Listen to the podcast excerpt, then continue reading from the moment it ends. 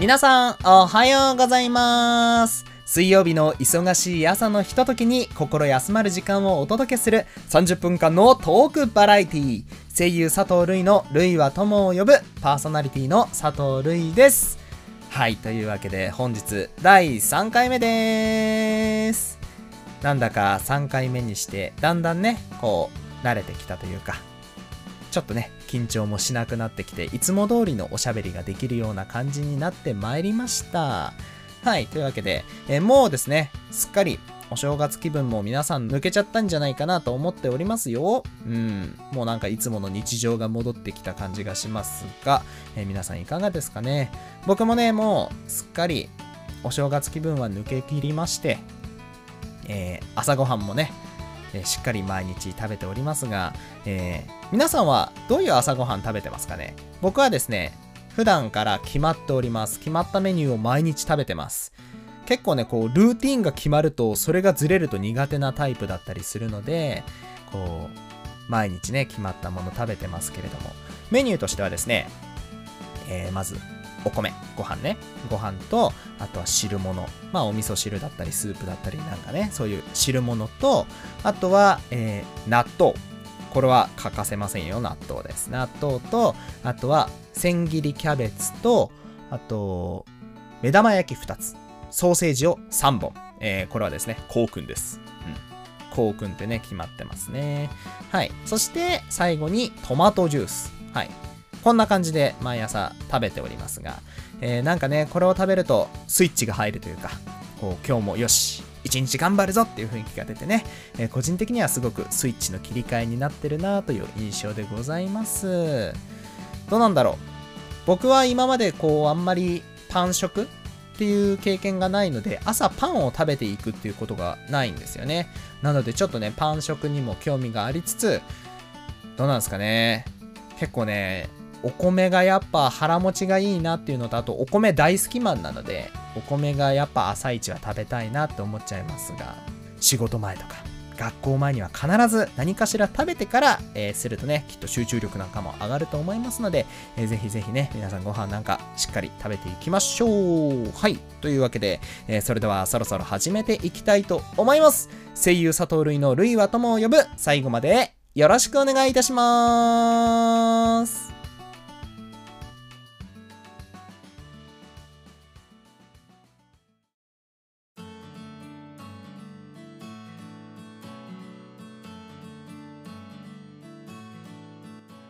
改めまして声優の佐藤るいです、えーこの番組は僕佐藤るいが水曜日の忙しい朝のひとときに心休まる時間をお届けするそんな30分間のラジオ番組です。僕と一緒にほっと一息つきませんか？ということで前回はね職業見聞録のコーナーをこう掘り下げていきましたが、え今週もねコーナーの方掘り下げていこうと思っております。どうだったんですかね？前回のこう職業見聞録。前回はねこう僕の声優ナレーターっていうねお仕事の方を深掘りしていったんですけど皆さん少しはこう見えてなかった部分っていうのを聞くことができたんでしょうかね？結構僕としては赤裸々に喋ったかなという感じですね。まあでもやっぱりあれは僕が僕の視点での声優ナレーターというお仕事だったのできっとね他の方呼んで、えーお話聞いたらですねきっと別な意見とかが出てくるんじゃないかななんて思っております。なのでね、えーいずれなんか別なね声優さんとか役者さんとかね呼んでお話聞いていきたいなと思っておりますよ。さあそれでは、えー早速ねコーナーの方に本日のコーナーの方に移っていこうかなと思っております、えー本日のコーナーは人類推し活計画。はい、えーこのコーナーはですね個人的に最近気になっているものやずっと推していることについて僕佐藤類がおしゃべりしていき、えー皆さんをオタクの沼に落としていくコーナーとなっております。はい、えー以前から言っております通り僕の人生をこうね語る上で外すことのできない5作品のうちの一つをね本日は紹介していこうかなと思っておりますよさあそれでは本日皆さんを沼に落としていく題材は配給ですそれではここで一旦ね、えー、紹介の方をさせていただこうかなと思います。えー、こちら、配給はですね、古舘春一先生が、えー、週刊少年ジャンプにて2012年12号から2020年33、34合併号までのおよそ8年連載されていた作品でございます。昨年の2023年9月時点で、コミックスはシリーズ累計発行部数が6000万部を突破いたしました、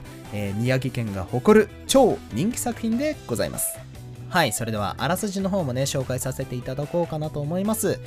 舞台は宮城県。ある日偶然春高バレーのテレビ中継を見かけた小柄な少年日向翔陽は烏野高校の当時のエース小さな巨人に心奪われバレーボールを始める。高さこそが絶対正義の世界で日向は最強のおとりとして小さな巨人の背中を追いかけもう一人の主人公コート上の王様と揶揄された天才セッター影山飛雄と共に頂の景色を見るため個性豊かな烏野高校の仲間たちと共に全国大会を目指すといった内容になっておりますはい、えー、これよりですね、人類推し活計画進めていこうかなと思うんですが、お話の都合上、ネタバレが、えー、多分に含まれておりますので、えー、まだね、最後まで見てないよという方はですね、ちょっと心をしながら見て、聞いていただけるとありがたいです。それでは、どうぞ。はい、それでは、えー、推しポイントね、配給の推しポイントを語っていこうかなと思いますが、まあ、そうですね。何から喋っていきましょうかね。まあ、個人的に一番の推しキャラクターは、え、及川徹でございますね。及川先輩ですよ。まあ、えっと、及川先輩、及川徹というキャラクターはですね、えー、先ほど言った、えー、もう一人の主人公であります、天才セッター影山飛雄の、えー、先輩にあたるキャラクターでございますね。はい、青葉城西高校という高校の主将兼セッター、最強のセッター、及川徹がね、やっぱ一押しキャラですね。好きなポイント、好きなポイントとしてはね、やっぱ、かっこいいところじゃないですか。簡単にね。簡単に好きなポイントはやっぱかっこいいポイントかな。普段は結構自分がイケメンだということを分かってたりするキャラなので、こう、周りのね、ファンの子たちにこうファンサービスしてみたりとか、そんな彼が試合になった途端に急にこう、真剣になる表情とかがね、もうほんととにかくかっこいいんですね。好きなセリフはやっぱあれですね、こう、試合が始まる時に、チームメイト全員にこう、振り返りながら言うんですよ。信じてるよ、お前ら。っていうセリフがね、あるんですけれど、もう、かっこいいよね。言ってみてーと思った。そんなセリフ、学生時代に。言ったことねえもんな。なんだ信じてるよ、お前ら。かっこよすぎだろ。いいな。そういうところがね、やっぱ、こう、ギャップですよね。やっぱ、普段のおちゃらけて、自分のこと大好きでイケメンですよみたいな感じで振る舞ってる及川先輩が、こう、試合になった時は、自分を信じるよりも、えー、仲間を信じるっていうことをね、にこうスイッチするっていうのがね、やっぱかっこいいなと思いますね。今、思い出しましたよ。及川徹の名シーン。その、信じてるよお前らっていうのがかっこよすぎてそっちにね、ちょっと意識が持ってかれがちだったんですけど、及川先輩が3年生だったので、えー、春高の地区予選が最後の試合で、負けた及川さんがですね、言うんですよ。お前ら全員ぶっ倒してやるからなっていうセリフを言うんですけど、もうこれがね、後半にバチバチに効いてくるんですよ。そのなんで効いてくるかっていうとですね、えー、まあジャンプ作品よくあることなんですけど、スポーツ漫画は2年生に進級しないみたいなジンクスが実はありまして、で、配給もですね、類を漏れず、こう、ひなとと影山が1年生のところで一旦終わります。で、その後、えー、彼らが卒業した大人になってからの V リーグ編っていうのが実は存在しておりまして、その V リーグ編に、この及川先輩の、の、お前ら全員ぶっ倒してやるからなっていう言葉が聞いてくるんですよ。それがどういうことかっていうと、当時、それこそ同じ世代で、えー、歯を競い合っていたね、仲間たちみんなで、こう、がプロになってコート上で戦う。で、日向と影山が敵同士で戦うみたいなところがあって、最後にですね、日本代表として、えー、配給の物語に出てきた、えー、メインキャラクターみんながですね、オリンピックで戦うっていう終わり方をするんですけど、その相手がアルゼンチンなんです。で、ここでですよ。及川徹。アルゼンチンに帰化して、アルゼンチン代表のセッターとして出てくるわけです。わかります？これ。この学生時代にぜお前ら全員ぶっ倒してやるっていうのを叶えるために彼は日本を飛び出てアルゼンチンの代表として彼ら全員を倒す気で来たっていうことなんですよ。アルゼンチンに渡ってまでも必ずお前らを倒してやるぞっていう執念がですね、本当にかっこよくて、もうこれ見た時に、それこそジャンプの本誌でね、見たんですよ、最終回。いや、もう鳥肌が立って最高でしたね。それと対峙する日本代表チームも、もうそれは最高の布陣なわけですよ。いや、よかったな。ぜひね、この感動は皆さんね、配給の漫画をぜひ手に取って読んでいただきたいなと思いますよ。はい、そして、今、語らせていただいた及川徹とですね、もう一人実はおります。女性キャラクターでございます。清水清子でございますね。メガネってところがやっぱポイント高いっすよね。やっぱね、こう作中でも印象的なシーンっていっぱいあるんですけど、最初のそれこそみんなで初めて大会に出ますよっていうシーンがあるんですけど、その時に、こう、夜なべしてね、昔のこう、烏野高校の横断幕をこうみんなの前にバンって出すシーンがあって、その時に、普段ね、あまり喋らない清子先輩が、頑張れって言うんですよ。作中でもキャラクターみんなこう涙ブワーって流しながら喜ぶっていうシーンなんですけど、それがね、最初にまず可愛かったですね。で、もう一個が、えっ、と、全国大会の時かな。と主人公である日向翔陽が、体育館シューズというか、こう、バレーボールをする時に履くシューズを忘れてくるっていう事件が発生しまして、で、それを清子さんが、こう、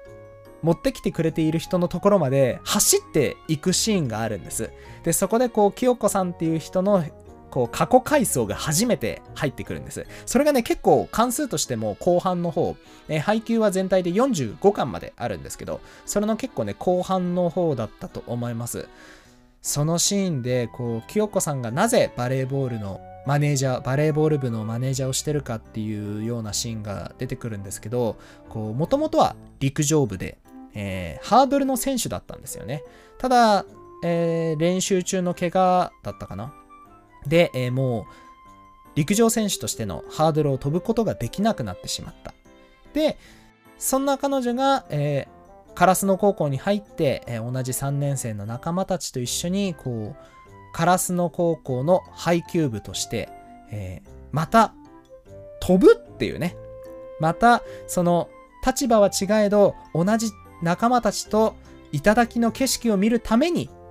飛んだっていう回がありまして、その、ハードルが飛べなくなったっていうところが、なんかうまいなーって思うんですよね。こう、バレーボールってこう、やっぱりジャンプしてね、あの、スパイク打ったりとかするじゃないですか。で、それで、キャラクターたちもね、結構名前とかも鳥の名前が多かったりするんですよね。日向翔陽も、えー翔陽の翔は翼だし、えっ、と、影山飛び音の飛びは飛ぶだし、みたいな。それこそカラスの高校もカラスとかね。そういう感じで鳥とか空にまつわる名前が多いんですよね。その中で清水清子ってもう清潔なんですけど、そんな彼女の中にあった飛ぶ空とか鳥とかそういうののテーマが実はハードルが飛べなくなっていたという。で、そんな彼女も今はカラスの高校の仲間たちと、えー飛ぶことができるっていうところが、いやー、古舘春一先生、本当にありがとうございます。はい、ありがとうございます。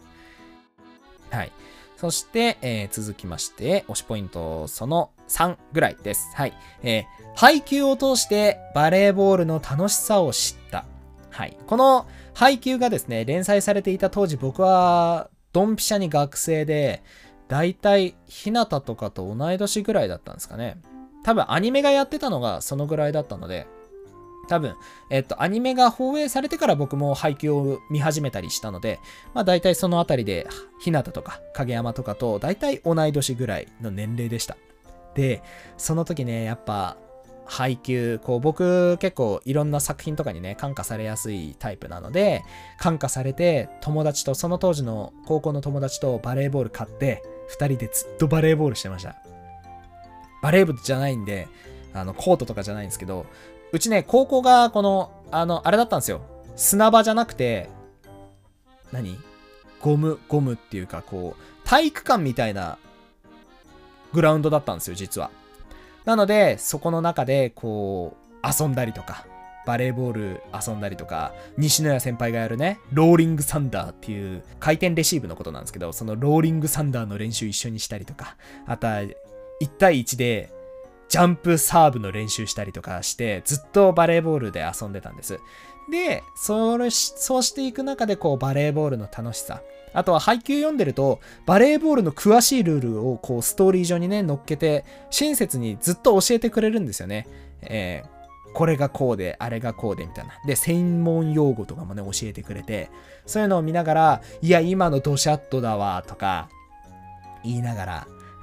いや、今のは綺麗なフローターだったでしょうとか、フローターサーブって言って、こう、無回転のサーブのことをフローターサーブって言うんですけど、いや、今のフローターだったわとか、二人でずっとバレーボールなんか、休みの日とかね、もう朝、昼の12時から本当6時、6時ぐらいまで、もう暗くなって見えねえわくらいの感じでね、ずっと公園とかいろんなところでバレーボールやってましたね。で、そうしてバレーボール、配球をきっかけにバレーボールに触れ合うようになって、最近はですね、もう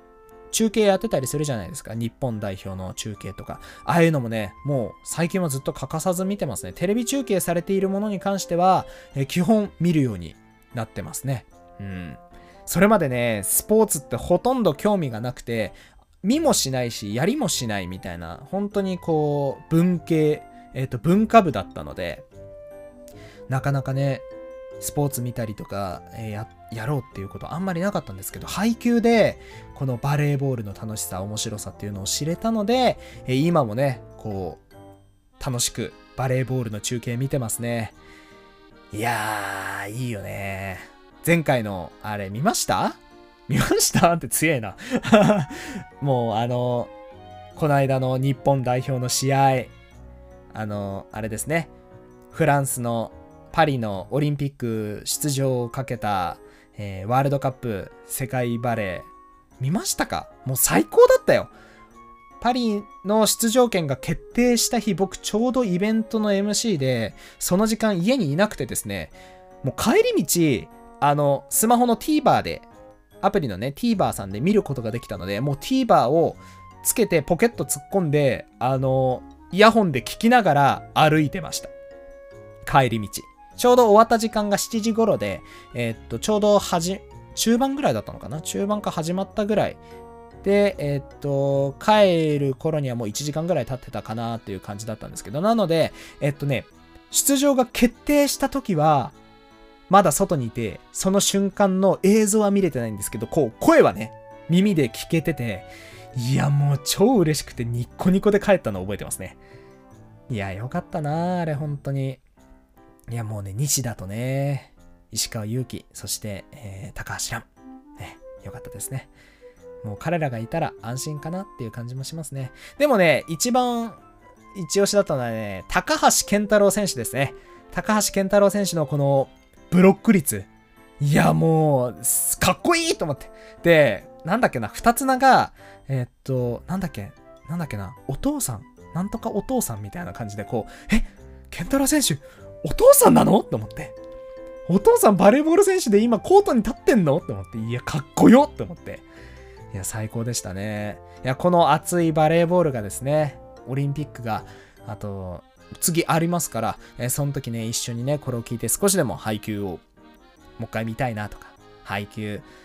面白いよねとか思って、えバレーボールちょっと興味あるなという方はね、ぜひ一緒に観戦したいですね。はい、そして、えー、最後、配給の推しポイント。もうこれはね、外すことができない特大推しポイントでございます。なんと、私の母校、高校ですね。が背景のモチーフとなっておりますはい、ありがとうございますはい。いや、在学当時もね、すげえ嬉しかったんですよね。はい。えー、モチーフとなった高校はですね、白鳥沢学園高校でございます。はい。えー、宮城県最強の高校ですね。白鳥沢。はい。そちらがですね、僕の母校でございます。もう母校って言っていいんじゃないかな。だって、同じ講師、同じ学校だったし、うん。もう僕の母校は白鳥沢高校でした。で、これね、ぜひね、聞いてる方にはね、知っておいていただきたいのは、実はですね、僕が通ってた高校の、えー、色？こう、学校ごとに多分、色って決まってるんですよね。いろんな、えっ、と、配給だけの話じゃなくて、リアルのこの、いろんな学校の、えっ、と、カラーって多分、決まってるんですけど、実はですね、古舘、古舘先生、そこもちゃんとリスペクトしていただきまして、えー、白鳥沢って紫色なんですけど、実はうちの高校のカラーも紫なんです。すんげえ嬉しかった。で、そこにやっぱりこう、まあどうしてもね、えー、っと、宮城最強ということで、一番この宮城県の県大会編のラストにね、待ち受けている最強の高校として、えー、日向と影山の前に出てくるんですが、分かってたんですよ。分かるじゃないですか。やっぱ物語的に、こう、地区大会が終わったら次全国大会があって、優勝、全国の優勝を目指すっていうのが分かってる以上、まあ、負けてしまうんだろうなという思いはね、まあちょっとメタ的な考えではありますけど、まあ負けちゃうんだろうな、きっとって思いながら聞いてたんですけど、いやもうでもね、負けてもいいぐらい強かった。もうほんとね、カラスの高校ほんと強かったっす。あんな変人速攻なんてね。いやでもうちには天童のゲスブロックがありましたから。ね、ゲスブロック。ゲスブロックがあったから、あったし、牛若の、まあ、左側のね、牛若はね、こう、左利きなので、左手のね、スパイクにちょっとね、カラスのの困惑しておりましたけれども。まあね、最後はね、ちょっと綺麗に合わせられちゃって、負けはしたんですけど、いやでもね、やっぱ、最強の大好きな高校は、白鳥沢学園高校かなと思っております。はい。あ、あれ言ってないわ。そう。あとね、V リーグ編、最後の V リーグ編あるじゃないですか。あそこのね、この伏線回収が美しかったなとも思いますね、配球。うん。あの、その、ひなたたちが1年生の時からね、こう時間が過ぎてって、彼らが卒業して大人になってからのストーリーなので、そこまでにね、出演したキャラクターたちが今どういう職業についてるかみたいなのがね、載ってるんですよ。それが、いやー、なんかこう、見てる側としても解釈一致。まあもちろんね、先生が書いてますから、先生が書くことが全て正解なんですけど、でも見てる側としても、いや、これ、どうなんみたいな時、時々あるじゃないですか、作品によってはね。いや、それがね、配給はね、全部一致でございました。はい。特にね、嬉しかったのはね、月島かな月島。うん。月島っていう、えっと、烏野高校の当時1年生だったミドルブロッカー、身長188かな。188センチの、えー、金髪のメガネのちょっと嫌味なね、月島慶というキャラクターがいたんですけれども、えー、月島慶がですね、えー、物語の中盤頃にこう夏合宿で、えー、東京の高校とかとね、一緒に夏合宿をするシーンがあるんですけど、そこでこう、どうしても熱くなれないと。バレーボールにはまれないみたいな話になって、で、こんな、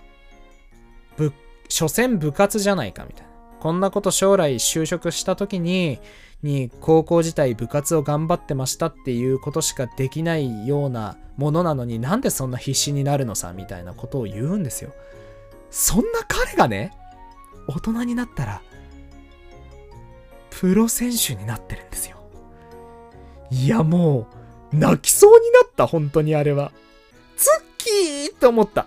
ツッキー、プロになったんかよかったなぁと思って。いや、もうあれが本当に嬉しくて、その当時ね、あの、その頃、まだ僕学生だったので、その時のね、友達とね、すごい熱く語ったの覚えてますね。いや、あんなこと言ってたツッキーが、プロだったよ。まるで、まるで自分の友達の 友達の話みたいに、いや、すごくないツッキー、あんなこと言ってたのにプロ、プロのバレーボール選手になってるんだよ。やばくない？っていう話をね、したのすごい覚えてますね。やっぱ先生の作品をちゃんと読んでるからこそのこの解釈一致。もう嬉しかったですね。はい。というような感じで、えー、こうね、とりあえず、とりあえずの僕の配給、推しポイントをね、語らせていただきましたけれども、えー、皆さんどうでしたかね？楽しめましたかね？ちょっとね。なんかこんな感じで、えー、今後のね、コーナーも喋っていこうかなと思っておりますので、えー、ぜひね、温かいお耳で聞いていただければなと思います。え、そしてですね、え、今回紹介させていただきましたこの配給でございますが、え今年の2月16日に、え劇場版配給ゴミ捨て場の決戦がロードショーいたします。え作品としてはですね、こう、アニメは、実は、え配給のアニメはですね、春高バレーの、え稲荷崎高校という高校、えー、関西のですね、稲荷崎高校という高校と戦ったところまでアニメは実は放映されてます。シーズン4がそこまでだったのかな。で、今回この劇場版配給ゴミ捨て場の決戦ではですね、えー、その後の、えー、烏野高校の、えー、こう、昔からの伝統的なライバル校であります、えー、猫間高校との決戦を映画館で見れるということで。最高か？映画館でだぜ。ただでさえ、最近のアニメってこう、普通のね、テレビアニメーションでも作画が気合が入りまくってますから、それを配給で、しかも映画館で見れる。もうね、楽しみですね。多分ね、この、あの、何、スパイク打った時のこう、ボンっていうこう、何、地面についた時の音とか、映画館の音響で聞いたら、ほんとやばいと思う。本当にその劇場というか、劇場じゃねえや、その本当体育館で試合を見てる感覚になれるかなと思います。あの、配球のもう一個ね、あの、好きなポイントはこの、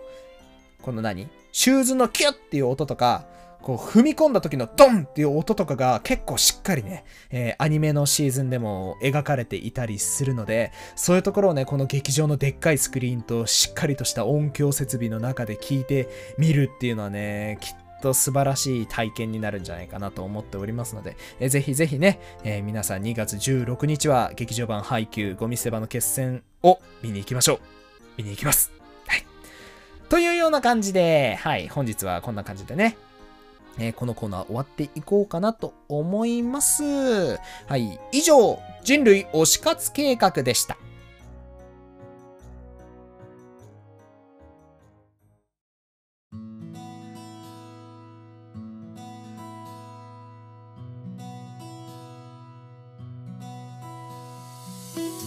はい、ということで、えー、早いものでエンディングのお時間でございます。えー、この番組では皆様からのメッセージを募集しております。番組の感想やコーナーへの感想は X にて、えー、るいともちゃんでポストしてください。るいはひらがな、えー、ともは漢字、えー、ちゃんはひらがなで、るいともちゃんでポストしてください。えー、またはですね、えー、この配信しているサイトの概要欄であったり詳細情報に記載してあります URL の方から番組ページに飛んでいただきメッセージを送っていただけたらなと思います。皆様からのメッセージをお待ちしております。はい。で、来週はですね、前回からお伝えしていました通り来週の回ではこれが普通のお便りだのコーナーをやっていこうと思っております。えぜひですね、皆さんの送っていただいたお便りをね、ご紹介させていただければなと思っておりますので、ぜひぜひお送りください。まあね、もし来てなくても、こちらの方で、えー、なんかね、こういう風に書いたらいいと思うよ、みたいな、こう、デモ的なやつをね、えー、ちゃんとご用意しておりますので、えー、それを聞いた上で、あ、こういう風に書けばいいんだなと思って書いて、えその番組の後とかにね、送っていただいて結構ですので、えー、ぜひぜひ皆様からのメッセージの方、お待ちしております。はい、というわけで、え次回配信は、え1月30日です。えそれまでお楽しみにということで、はい。どうでしたかね？今日の番組の感じは。えー、配給の話めちゃくちゃしましたね。こんな感じでね、えー、あと4本、まあ、喋っていくことになるかなと思っております。このぐらいの熱量で伝えていきますので、皆さんちょっと引かないようにだけね、気をつけてください。でね、この今回の配給のお話をしてる最中ですね、ちょっとところどころ、あの、脱線したり、あの、知ら、知らないキャラクターとか、本当にね、実在するプロの選手のお名前とか出させていただきましたのでね、もしかしたらね、ちょっと、急にこいつ何言ってんだみたいなシーンとかあったかもしれません。えー、その辺ね、えー、申し訳ございませんでしたということで、えー、ぜひね、それも合わせて興味を持ったらですね、あ、佐藤瑠衣の言ってたこの人はこういう選手なんだとか、佐藤瑠衣の言ってたえっ、と、この天道ってやつはこいつかみたいな感じでね、牛若ってこいつかみたいな感じでね、調べていただくのもね、ちょっと面白いかなと思いますので、えー、ぜひね、そんな感じで、え一緒に配給を楽しんでいただけたらなと思います。えぜひね、皆さんの配給の推しポイントなんかもね、教えていただけると、え僕はふむふむなるほどね、わかるよ。うん、その気持ちわかる。みたいな感じでね、え楽しみますし、もしかしたらね、このまた配給のお話をしたくなった時にそういうメッセージの方ね、ご紹介なんかもできるかなと思いますので、えぜひぜひ皆様からのメッセージの方お待ちしております。さあ、今週も残すところあと2日今日入れて3日でございますのでね、えー、元気に、え元気にね、乗り切っていきましょう。はい。というわけで、えー、それでは皆さんまた来週お会いいたしましょう。えー、今週も元気にいってらっしゃい。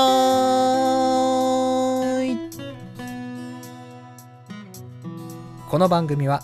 皆様のご協力でお送りいたしました。